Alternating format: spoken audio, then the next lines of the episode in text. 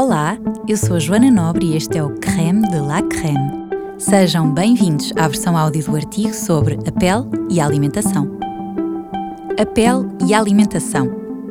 Se somos aquilo que comemos, teremos na pele o reflexo da nossa alimentação? De que forma pode a alimentação afetar a saúde e a beleza da nossa pele? A nutrição é muito importante para a nossa saúde. Uma dieta pouco saudável pode prejudicar o metabolismo, afetar o peso e até mesmo danificar órgãos como o coração, o fígado e também a pele. A forma como nos alimentamos, o que cozinhamos e como cozinhamos, assume atualmente especial importância na sociedade. Tudo isto afeta significativamente a nossa saúde ou o estado da nossa pele e há até algumas doenças cutâneas que se agravam com a ingestão de determinados alimentos. É, portanto, inequívoca a associação entre a nossa alimentação e a pele, apesar dos muitos mitos sobre esta matéria. O glúten e as alergias. Os cosméticos sem glúten já são frequentes no mercado. A existência destes produtos pode ser importante para doentes celíacos, mas não há provas científicas de que os cosméticos com glúten, que não são ingeridos, possam ser prejudiciais. No entanto, devem ser evitados os cosméticos que possam ser ingeridos, como batons, pastas de dentes ou até cremes de mãos. Com exceção de lesões ou feridas na pele que permitam ao glúten ser absorvido, não há risco de usar cosméticos com glúten na pele. Do ponto de vista clínico, não existe sensibilidade cutânea ao glúten ou alergia ao glúten. A única coisa que existe e que pode ser confundida ou mal interpretada é a alergia ao trigo. O glúten é uma proteína que se encontra em alguns grãos, como o trigo, a cevada e o centeio. Algumas pessoas são alérgicas ao trigo. No entanto, isso não significa ser alérgico ao glúten. A legislação prevê, inclusivamente, regras relativamente ao peso molecular da proteína de trigo hidrolisada para utilização em cosméticos. Dica importante: lavar bem as mãos depois de aplicar cosméticos com glúten para evitar qualquer ingestão não intencional. Álcool, pimenta e vermelhidão. Nas pessoas com rosácea, as crises de vermelhidão podem ser causadas por diversos fatores, incluindo a dieta, o consumo de álcool, o ambiente e o grau de atividade. Foi comprovado que alguns alimentos desencadeiam episódios de rosácea com mais frequência que outros, em concreto os alimentos muito condimentados, pimenta, piripiri, as bebidas quentes ou alcoólicas. Estes alimentos podem provocar vasodilatação e exacerbar uma pele já vermelha e irritada. Cada pessoa deverá avaliar quais os alimentos que interferem com a sua pele, evitando-os. Atualmente tem-se reforçado a correlação entre rosácea e desordens gastrointestinais, nomeadamente com a infecção por Helicobacter pylori, validando o impacto da alimentação e da saúde gastrointestinal nesta patologia. Pepino, papos e olheiras. A receita é subejamente conhecida: 2 rodelas de pepino bem frio sobre as pálpebras, deixadas a atuar durante cerca de 15 minutos.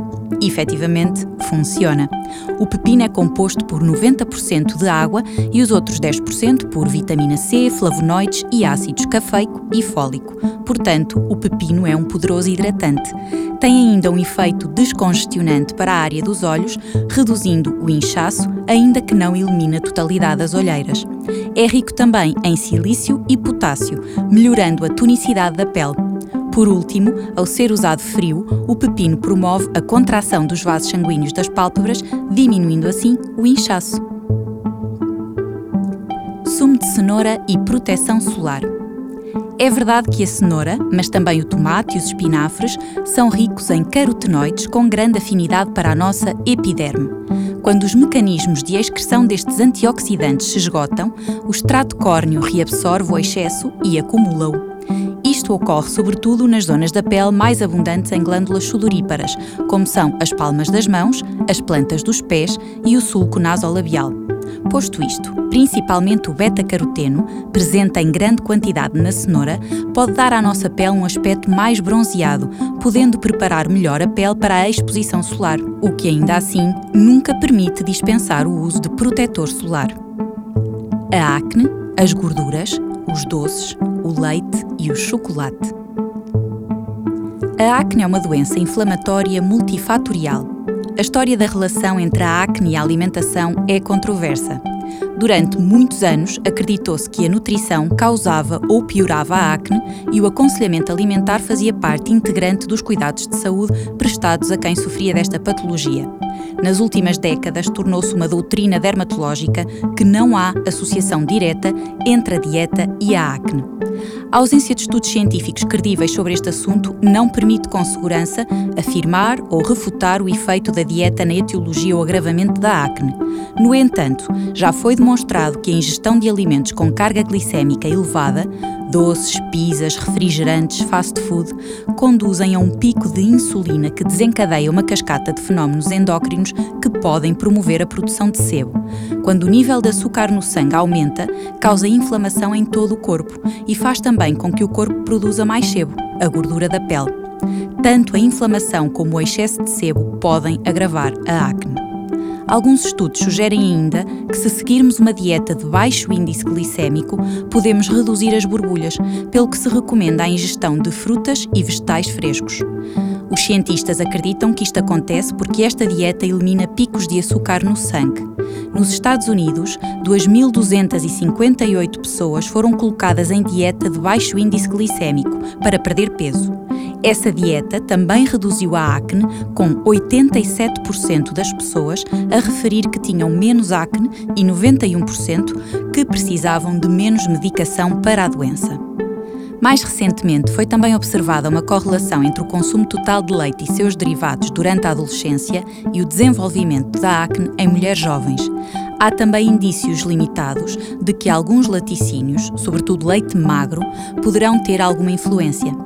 Embora o leite de vaca possa aumentar o risco de desenvolver acne, nenhum estudo científico descobriu que produtos feitos com leite, como iogurte ou queijo, causam mais erupções. O motivo pelo qual isto acontece permanece indefinido.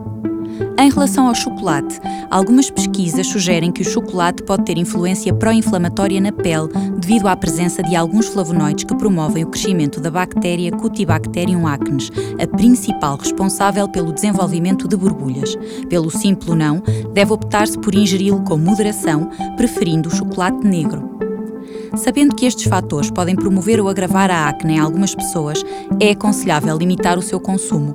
A alimentação anti-acne ideal será pobre em açúcar e hidratos de carbono. Os legumes e as frutas com índice glicémico reduzido são os ideais: bananas, mirtilos, brócolos, cogumelos, etc. E os peixes ricos em ômega 3, sardinha, cavala, atum, salmão. Caso suspeite que as causas da sua acne possam estar relacionadas com a alimentação, pondere anotar cuidadosamente tudo o que come todos os dias num diário alimentar durante pelo menos 12 semanas. O tratamento eficaz da acne inclui cuidados cosméticos com a pele e até medicamentos. Embora a dieta possa desempenhar um papel na causa das erupções ou no agravamento da acne, manter a pele saudável requer mais do que uma mudança na dieta. Sempre que pretendermos mudar a nossa alimentação por algum motivo dermatológico, devemos conversar com o nosso médico, farmacêutico ou nutricionista para que se encontre uma dieta que atenda às necessidades individuais e que funcione em sinergia com a eventual medicação presente no plano de tratamento. Para que tudo funcione bem no nosso organismo, a alimentação saudável é essencial. Concluindo, nós somos aquilo que comemos e tudo o que ingerimos poderá ter um impacto na nossa pele.